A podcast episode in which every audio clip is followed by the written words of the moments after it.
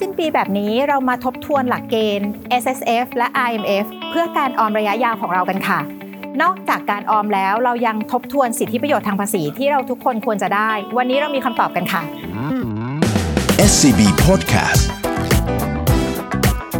You are welcome Be ready to get wealthy Presented by SCB Wealth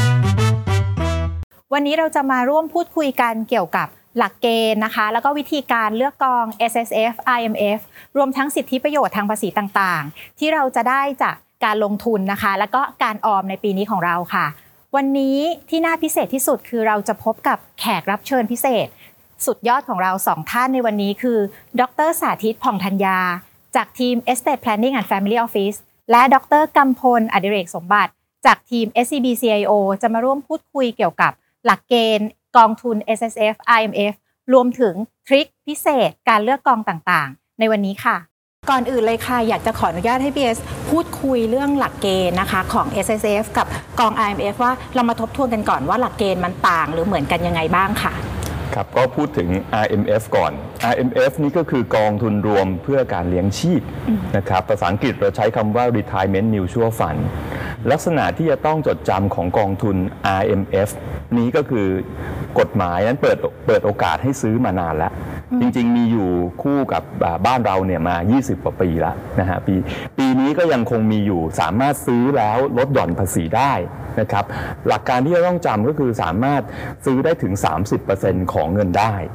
นะครับแต่สูงสุดแล้วเพื่อใช้สิทธิ์ในการลดหย่อนภาษีนั้นไม่เกิน 5 0 0 0 0 0 บาท นะครับแล้วเวลาซื้อนั้นมีหลักการที่ที่ต้องสนใจที่สุดก็คือการซื้อต่อเนื่อง การซื้อต่อเนื่องของกองทุนประเภท RMF นั้น ลูกค้าจะต้องซื้อไปเรื่อยๆนะครับนักลงทุนจะต้องซื้อไปเรื่อยๆ สมมุติว่าเราเริ่มตั้งแต่อายุ 30 นะครับสนใจที่จะซื้อ IMF ต้องมุ่งในเรื่องของการออมระยะยาวจริง ๆ เพราะฉะนั้นต้องซื้อต่อเนื่องนะครับสูงสุด 30%ของเงินได้นะครับแต่ไม่เกิน 5 0 0แสนบาท อายุ 30 ก็ต้องซื้อต่อเนื่องไปนะครับกฎหมายบอกว่าให้ไปขายได้เมื่ออายุ 55 เมื่อนั้นสามารถที่จะยกเว้นภาษีจากการขาย คือกำไรนั้นยกเว้นทั้งหมด แต่ต้องซื้อต่อเนื่อง เพราะฉะนั้นถ้าเราเริ่ม 30 ก็ต้องซื้อต่อเนื่องนะครับหลักการก็คือพอเราเริ่ม 40 ก็ต้องซื้อต่อเนื่องถึงอายุ 55 แต่ถ้าเราไปเริ่มใกล้ๆ 55 สมมุติว่าไปเริ่ม 53นะครับนอกจากจะต้องจำ55 แล้วต้องจำว่าซื้อต่อเนื่อง 5 ปีติดต่อกัน เพราะฉะนั้นใครไปเริ่มช้าคือไปเริ่ม 53 ก็ต้อง 53 54 55 56 และ 57 ให้ครบ 5 ปี หลักการตรงเนี้ย IMF จึงต้องจำว่า 5 ปีซื้อต่อเนื่องอย่างต่ำบวกกับอายุตัวจริง ๆ ต้องครบ 55 นี่คือ IMF ค่ะ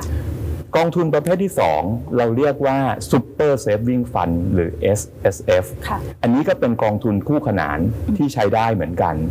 กองทุน Super Saving Fund เราเรียกว่ากองทุนรวมเพื่อการออม กองทุนประเภทนี้มีลักษณะที่ยืดหยุ่นกว่า เกิดขึ้นเมื่อปี 2563 คือปีที่แล้วนะครับ รัฐบาลบอกว่าตอนเกิดกองประเภทนี้ให้สิทธิ์ในการซื้อได้แค่อ่าปี 63 64 65 66 และ 67 เราไม่รู้ว่ากองประเภทนี้จะมีในปี6 68 หรือเปล่านะฮะ2568 จะมีหรือเปล่า แต่เรารู้ว่า 5 ปีเนี้ยคือ 63 64 65 66 67นั้นเราซื้อได้ หลักการคือซื้อได้สูงสุด 30%ของเงินได้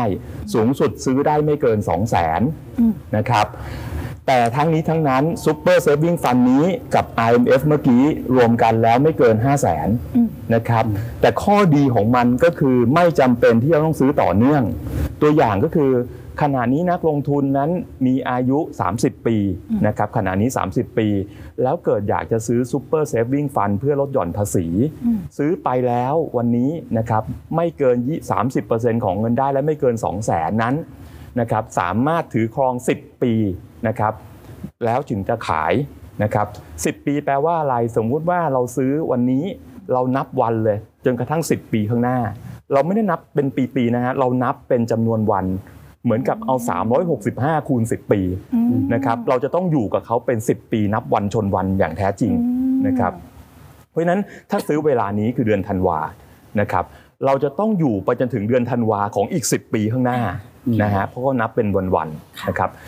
กองทุนลักษณะนี้จึงเป็นที่นิยมพอสมควรสำหรับคนที่อ่าไม่ไม่ไม่อยากจะผูกมัดมากนักอืมเพราะเมื่อกี้ผมพูดถึงกองทุนประเภท IMF มันผูกมัด ซื้อไปเรื่อยๆ ถึงอายุ 55นะครับถึงจะขายได้ แต่กองทุน Super Saving Fund ไม่จำเป็นที่จะต้องซื้อไปเรื่อยอืมๆเพราะซื้อปีนี้ก็ใช้สิทธิ์ปีนี้ ปีหน้าไม่ซื้อเลยก็ได้อืมนะครับจึงมีลักษณะของการซื้อขัดช่วงได้อืมนะครับ ลักษณะของกองทุน 2 ประเภทนี้จึงสรุปได้ว่า ถ้ามองในเรื่องการออมระยะยาวมากๆ ซื้อต่อเนื่องไปเรื่อยๆ ให้เน้นที่ RMF แต่ถ้าเป็น SSF คือ Super Saving Fund ซื้อไม่ต้องต่อเนื่องก็ได้ครับผมโอเคเข้าใจละงั้นและใด ๆ ทั้งหมดที่เมื่อกี้พีเอสบอกว่ามันไม่เกิน 5 0 0แสนเนี่ยมันรวมกับพวกอย่างอื่นด้วยใช่ไหมคะ ใช่ครับห้าแสนเนี่ยรัฐบาลให้โควต้าในการลดหย่อนภาษีค่ะสำหรับการซื้อกองทุนเพื่อการออมทุกประเภทอืมนะครับไม่ว่าจะเป็นกองทุน Retirement Mutual Fund กองทุน Super Saving Fund แล้วก็กองทุนพวกประกันบำนาญอืมนะครับหรือจะเป็นกองทุนสำรองเลี้ยงชีพอืมที่บางคนมีอยู่แล้วอืมเพราะฉะนั้นกองทุนการออมทั้งหมดที่เราใช้ลดหย่อนภาษีนั้นจะอยู่ในหมวดนี้ทั้งหมด สูงสุดไม่เกิน 5 0 0แสนบาท ก็คือต้องจำตรงนี้ไว้ต้องด้วยจำใช่ครับค่ะ งั้นมาถึงคำถามต่อไปว่าที่ทุกคนจะสงสัยกันบ่อยมากเลยว่า อืม ที่เมื่อกี้พีเอสได้มีพูดเรื่องเอ่ออายุไว้เนี่ยคตรับรงเนี้ยคนสงสัยกันมากว่า เราควรเริ่มกองไหน ตอนอายุเท่าไหร่ เราควรดูอายุอย่างเดียว หรือดูรายได้ด้วย ดูอาชีพด้วยจะดีไหมนะคะ หรือบวกกับการดูด้วยว่าเรามีแผนที่จะเกษียณอายุเมื่อไหร่ ตรงเนี้ยเรามีหลักการดูยังไงคะพีเอส ครับก็เป็นคำถามที่ดีมากนะฮะในเรื่องนี้เราสมมุติว่าเราตัวตัวอย่างคือคนที่ทำงานมีเงินเดือนประจำเนี่ยนะครับอันนี้เป็นคนที่มีรายได้ที่ค่อนข้างจะคาดเดาได้พอคาดเดาได้เราก็จะรู้แล้วว่าสิ้นปีนั้นเรามีโอกาสต้องเสียภาษีหรือเปล่านะครับ เพราะฉะนั้นโดยโดยปกติแล้วเนี่ยผู้มีเงินได้ทุกคนก็จะต้อง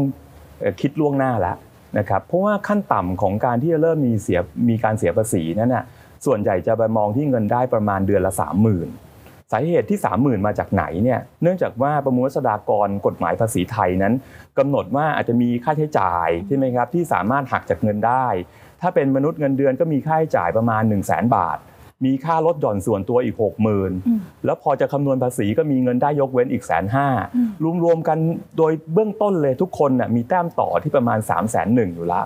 นะครับถ้าหารประมาณปีปีหนึ่งเนี่ยคิดไปแล้วเงินได้ก็ต้องอย่างน้อยๆ ก็ประมาณเกือบเกือบสามหมื่นละนะครับที่จะต้องอ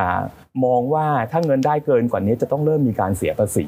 เพราะฉะนั้นเรามักจะมองถึงเงินคนที่มีเงินได้ระดับ 30,000 บาทต่อเดือน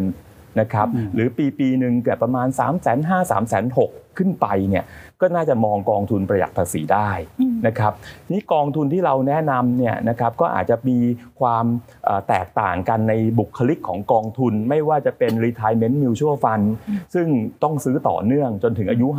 55 จินตนาการว่านักลงทุนเพิ่งอายุ 30-40นะครับบางคนอะ40 ปีบ้างละนะครับมีเงินได้ที่ เกินกว่าที่จะต้องเอ่อเป็นเงินได้ขั้นต่ำที่ต้องเสียภาษีที่เอ่อมีเงินได้หลายหมื่นบาทนะครับบางคนเป็นมีเงินได้เป็นแสนบาทนะครับก็อาจจะจำเป็นที่จะต้องซื้อกองเพื่อประหยัดภาษีบ้างละนะครับเพราะฉะนั้นเราก็เลยบอกว่าถ้าอย่างนี้ยนะครับคนที่มีอายุขนาดนี้ก็สามารถที่จะเริ่มลงทุนนะครับตอนอายุ 40นะฮะแต่หลักการของมันก็คือต้องซื้อต่อเนื่องไปเรื่อยๆ จนกระทั่งอายุ 55อืมนะครับก็กลายเป็นว่าถ้าเขาเริ่มลงทุน 40 นะฮะซื้อต่อเนื่องจนอายุ 55 ก็ลงทุน 15 ปีอืมนะครับแต่มันเหมาะสำหรับการลงทุนระยะยาวอืมเพราะการลงทุนระยะยาวเรามองว่ายิ่งลงทุนนานนะครับแล้วก็เอ่อลงทุนโดยมีความเสี่ยงที่ยอมรับได้ ผลตอบแทนย่อมดีกว่าเงินเฟ้อออันนั้นก็เป็นลักษณะที่เหมาะสม ทีนี้เอ่อบางคนก็จะถามว่าอายุจะตัดที่ตรงไหนอืมถ้าอายุน้อยนะฮะจะแนะนำให้ซื้อ Super Saving Fund นะฮะอ่า หรือเปล่านะครับคำตอบคือคนส่วนใหญ่จะคิดเช่นนั้น อย่างเช่น คนอายุ 30นะครับยังไม่เกินหรือหรือไปถึงไม่เกิน 45เนี่ยอืมมักจะมีแนวความคิดว่าซื้อ Super Saving Fund จะได้เปรียบ เพราะว่าถือแค่ 10 ปีนะครับแต่ผมก็อยากจะบอกว่าจริง ๆ แล้วมันก็มีส่วนถูกที่คิดแบบนั้น เพราะมันไม่มีความจำเป็นต้องซื้อต่อเนื่องอืมแต่ว่าถ้าเราไปพิจารณาว่าเราอายุ 30 เราก็จะสามารถซื้อ retirement mutual fund ได้เหมือนกันนะครับ ซื้อไปนะครับ retirement mutual fund ซื้อตอนอายุ 30 ซื้อไปเรื่อยๆนะฮะแล้วถ้าสมมุติว่าอายุ 40 เราเห็นว่ากองทุนนี้มันมันมีกำไรเยอะ เราก็สามารถจะสวิชหรือสลับกองไปความเสี่ยงต่ำได้นะการกระทำแบบนี้ก็สามารถทำได้แต่เราไปขายตอนอายุ 55 วันนั้นเราก็เริ่มมีกองทุนที่มีเงินมากพอในการเกษียณ นะครับเพราะฉะนั้นหลักการไม่ว่าจะเป็นเรื่องเงินได้ เรื่องอายุเนี่ยนะครับแล้วก็เรื่องอาความสม่ำเสมอของกองเนี่ยค่ะลูกค้าหรือนักลงทุนทุกคนเนี่ยก็ต้องเอาตรงเนี้ยเข้ามาผสมนะครับว่าแบบไหนเหมาะนะครับแต่เราอยากจะบอกว่าไม่ว่าจะเป็นกองทุน retirement mutual fund หรือ super saving fund เนี่ยเป็นไปได้ไม่ว่าอายุเท่าไหร่อืมนะครับแต่คนส่วนใหญ่ที่มองกันในตลาด โดยส่วนใหญ่จะมองว่าถ้าอายุน้อยมักนิยมซื้อ super saving fund นะครับเพราะว่ายังมีจังหวะเวลาอืมนะครับในการซื้อแล้ว 10 ปีนะครับอ่าแล้วก็ไปขายได้ แต่ถ้าคนเริ่มอายุมากจะชอบ RMF อย่างเช่นอายุอ่า50 ปีนะครับลงทุน IMF ติดต่อเนื่องจนอายุ 55 ก็ขายได้แล้วนะครับก็เลยกลายเป็นว่ามันมีภาพว่าพออายุมากขึ้นนิยม IMF มากกว่าโอคเป็นอย่างนั้นนะครับเข้าใจงั้นจริง ๆ มันก็คือขึ้นอยู่กับไลฟ์สไตล์ของคนนั้นขึ้นอยู่กับ mindset ของคนคนนั้นใช่น่ะนะคะใช่แต่สรุปมันก็เหมือนกับว่าจริง ๆ แล้วจะเริ่มออมเริ่มลงทุนเริ่มอะไรก็ได้นะะใช่ครับแล้วก็สม่ำเสมอแค่นั้นเองค่ะ ทีนี้พอเราทราบหลักเกณฑ์แล้ว เราจะมาถึงผู้เชี่ยวชาญด้านกองทุนของเรานะคะ คือพี่ชิวนะคะ อยากจะสอบถามพี่ชิวว่าไอ้ตลอดเวลาที่สมมติว่าพอเราเริ่มลงทุนเริ่มออมกันมา ตั้งแต่เด็กหรืออะไรสม่ำเสมอกันมาอย่างที่ว่านะคะ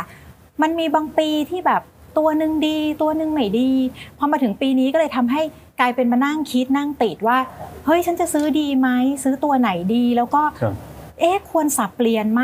ควรเลิกไอ้กองที่ตอนนี้มันไม่ดีหรือเปล่า หรือควรจะอยู่กับมันต่อไปตรงเนี้ยค่ะ เราควรคิดกับมันยังไงคะครับ คือคืออย่างที่พี่เอสเรียนเมื่อสักครู่นะครับเรื่องของ IMF เนี่ยจริงๆมันเป็นการลงทุนระยะยาวอยู่แล้วนะฮะก็ถ้าเราตั้งใจให้มันเป็นกองทุนระยะยาวเนี่ยเราก็ต้องอยู่กับมันระยะยาวอืมนะครับทีนี้ในในแง่ของการลงทุน IMF เนี่ยข้อโชคดีก็คือว่ากองทุน IMF เนี่ยมันมีให้เลือกหลายแบบใช่ไหมครับมีตราสารหนี้ค่ะมีเอ่อลงทุนในหุ้น ลงทุนในอสังหาริมทรัพย์นะครับทองคำก็มีนะครับเอ่อหรือว่าเป็นกองผสมก็มี เพราะฉะนั้น ผู้ซื้อเนี่ยนะครับนักลงทุนเนี่ยสามารถเลือกได้ว่าแต่ละช่วงเนี่ยจะซื้อกองแบบไหนอืมนะครับถ้าเราเป็นคนที่รับความเสี่ยงได้สูงตั้งแต่แรกอาจจะอายุยังน้อยค่ะนะครับเราอาจจะซื้อกองหุ้นก่อนก็ได้อืมนะครับซื้อเอ่อกองที่เกี่ยวกับอสังหาริมทรัพย์เอ่อโครงสร้างพื้นฐานก่อนก็ได้ แล้วพออายุเยอะขึ้นไปเนี่ยเราเริ่มเปลี่ยนมาเป็นกองทุนตราสารหนี้ได้อืมนะครับหรือในกองทุนหุ้นเนี่ยในแต่ละช่วงของเวลาเนี่ยเรา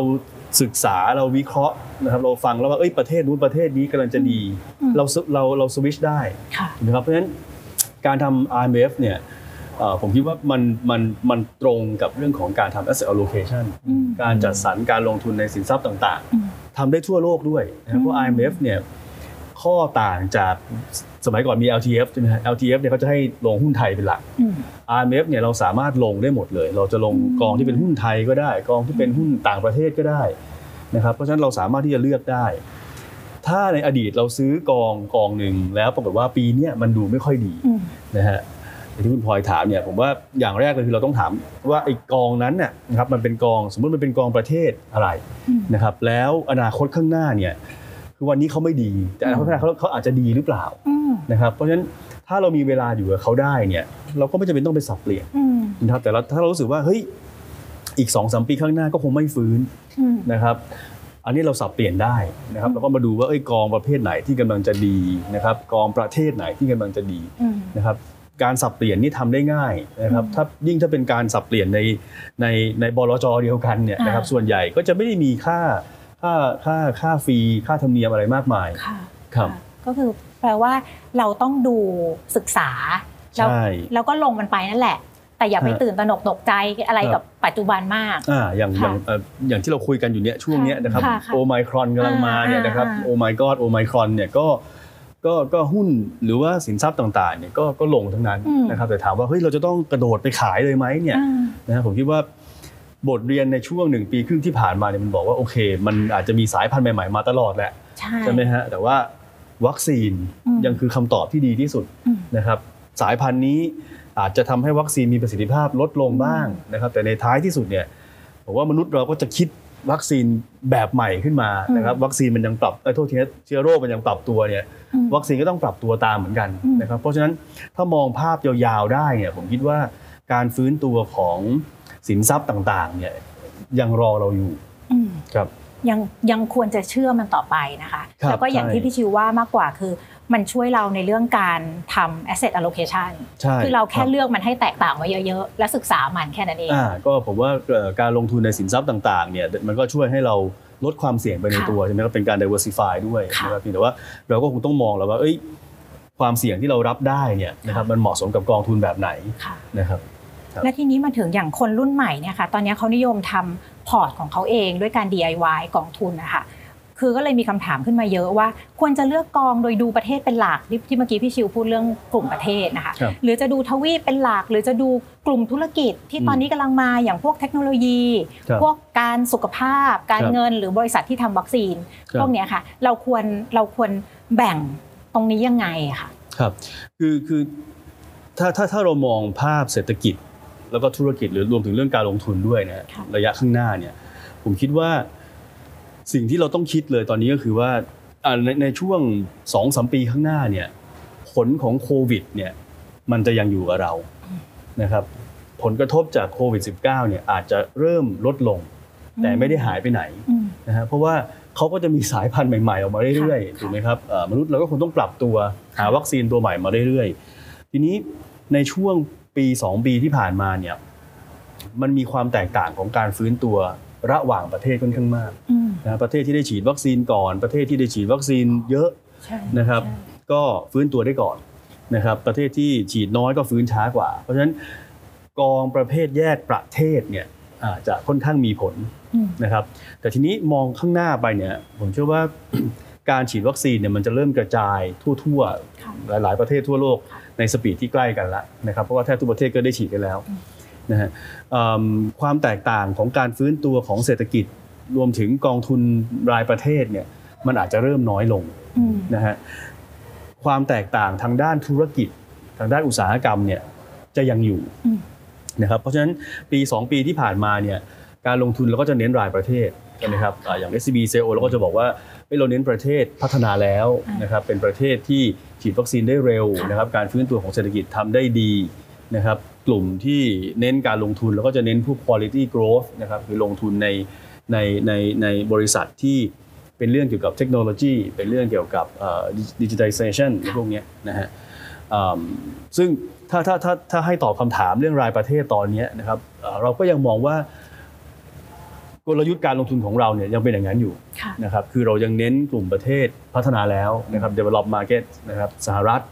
ยุโรป ญี่ปุ่นนะครับยังเป็น 3 ตลาดที่เราเชื่อว่าในระยะ2-3ปีข้างหน้าเนี่ย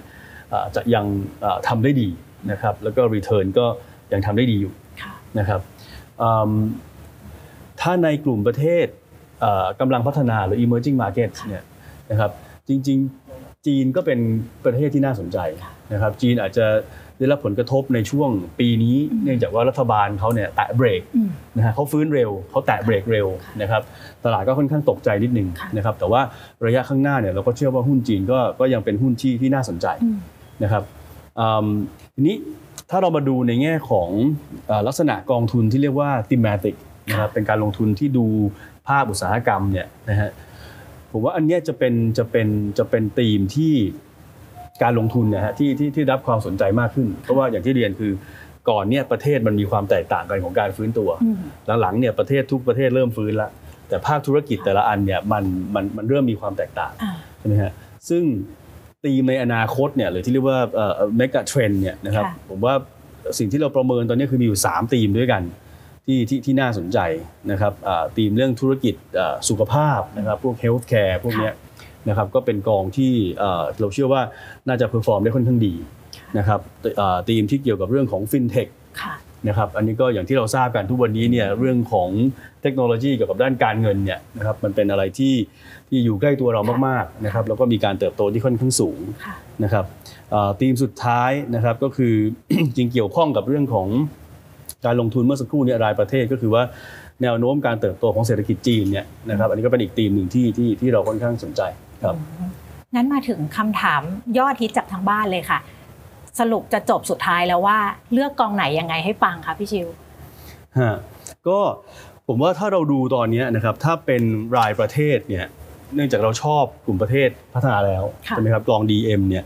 เอ่อถ้าเราดูของกองของ SCB เราเนี่ยนะครับจะมี SCB RM S&P 500นะครับอันนี้เป็นกองของสหรัฐ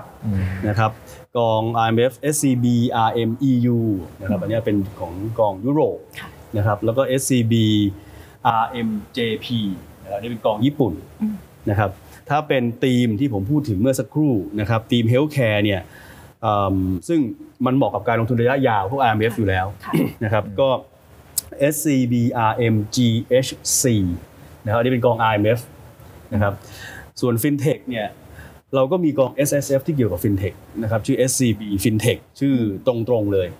นะครับสำหรับจีนเนี่ยนะครับกองที่เกี่ยวกับจีนเนี่ยจริงๆมีอยู่2 2กองด้วยกันที่น่าสนใจนะครับถ้าเป็นกอง IMF เนี่ยชื่อกองว่า SCB RMCHA นะฮะถ้าเป็นกองที่เกี่ยวกับหุ้นเทคของจีนนะครับซึ่งต้องเรียนว่าตอนนี้มูลค่าค่อนข้างถูก นะครับเพราะว่าก่อนหน้านี้เนี่ยเขาโดนกดดันจากเรื่องของการปรับเปลี่ยนกฎเกณฑ์ของทางการจีนนะครับถ้าใครที่ชอบซื้อหุ้นถูกหุ้นแลกการ์ดเนี่ยนะครับกองทุนนี้น่าสนใจเป็นกองทุน S S F ชื่อว่า S C B C Tech นะฮะวันนี้เราได้กองกันไปเยอะมากเลยค่ะพี่ชิวครับผมเอ่อแล้วตอนนี้เราเรามีอะไรจะเสริมอีกนิดนึงไหมคะว่าจังหวะนี้แล้วดีไหมหรือว่าบางคนนะคะ รวมรวมทั้งพลอยด้วย ชอบแบบเฮ้ยธันวาธันวาก็แล้ว แต่ก็ยังแบบเฮ้ยเดี๋ยวพรุ่งนี้มันลงฮะเดี๋ยวพรุ่งนี้มันลงไปรออยู่เรื่อยๆสุดท้ายอ้าวรู้สึกตัวอีกทียี่แปดธันวาแล้วอย่างเงี้ยงั้นครับตรงตรงเนี้ยพี่พี่ชิวว่าไงบ้างคะก็ผมว่าจังหวะตอนนี้นะฮะถ้าเราดูภาวะตลาดที่เกิดขึ้นเนี่ยนะฮะอย่างที่เรียนเมื่อตอนแรกว่า ผลกระทบจากโอไมครอนเนี่ยกำลังสร้างความสับสนนะครับอืมก็ตลาดก็เกิด correction เกิดขึ้นค่อนข้างเยอะค่ะนะครับเพราะฉะนั้นผมว่าจังหวะเนี้ย คือจังหวะที่เข้าซื้อได้อืมนะครับ เพราะว่าถ้าเราไปรอจนกระทั่งทุกอย่างมันชัดเจนหมดแล้วบอกว่าเฮ้ยอืมวัคซีนป้องกันได้นะอืมมีวัคซีนใหม่รออยู่ จังหวะนั้นตลาดไม่รอเราแล้วอืมก็คือทำทันทีนั่นแหละครับค่ะพี่เอสมีอะไรจะเสริมตรงจุดนี้ไหมคะคือในเรื่องกองทุนรวมระยะยาวเนี่ยนะครับไม่ว่าจะเป็นกองทุนรวมเพื่อการออม กองทุนรวมเพื่อการเลี้ยงชีพเนี่ยเรามีลักษณะที่ว่าอยากจะให้อ่าตัดสินใจนะครับดูจังหวะแล้วก็ซื้อนะครับ พอตัดสินใจได้เนี่ยอย่าลืมว่าอนาคตเนี่ยมันเป็นระยะเวลาอีกยาวค่ะนะครับการลงทุนระยะยาวจะสร้างผลตอบแทนที่ดีอืมแล้วยังมีโอกาสในการที่จะเปลี่ยน นะครับครับนโยบายความเสี่ยงของกอง อย่างเช่น ถ้ากองกำไรสูงแล้วสามารถเปลี่ยนไปลงตราสารหนี้กองที่เน้นตราสารหนี้ได้อืมนะครับหรือกองที่เหมาะกับอายุของเราได้อืมนะครับแต่อย่าลังเลในการลงทุนอืมเพราะว่าถ้าลังเลออกต่อไปเนี่ยการใช้สิทธิประโยชน์ทางภาษีมันจะหมดเวลาอืมนะครับค่ะได้ค่ะ วันนี้เราได้เทคนิคพิเศษมากมาย จากผู้เชี่ยวชาญทั้งสองท่านเกี่ยวกับกองทุน แล้วก็หลักเกณฑ์ต่างๆ เกี่ยวกับกองทุน S S F กับ I M F นะคะ พบกันใหม่ครั้งหน้ากับรายการ Tax and Law Made Simple สำหรับวันนี้ สวัสดีค่ะครับ SCB Podcast You are welcome Be ready to get wealthy Presented by SCB Wealth